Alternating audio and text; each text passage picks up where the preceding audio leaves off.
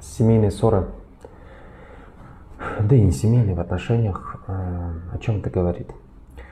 Э, тем, что есть какие-то незакрытые вопросы, есть непринятие друг друга, есть э, какое-то противоборство, попытка кому-то что-то доказать друг другу или как-то иначе. Но сражение, сражение, битва, оно и внешне так выглядит, там вот это друг на друга орут. Еще другой важный критерий, почему происходит ссора, то, что нету правильного э, эмоционального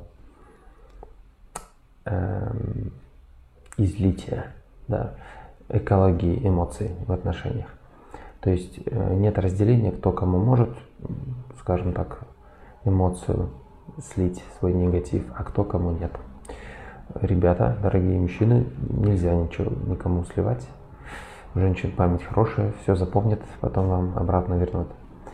Э, женщины, можно это делать, но опять же, э, делать это нужно корректно э, от себя, я сообщение или говоря о себе, о ситуации, но не тыкая мужчине, что там ты-ты-ты.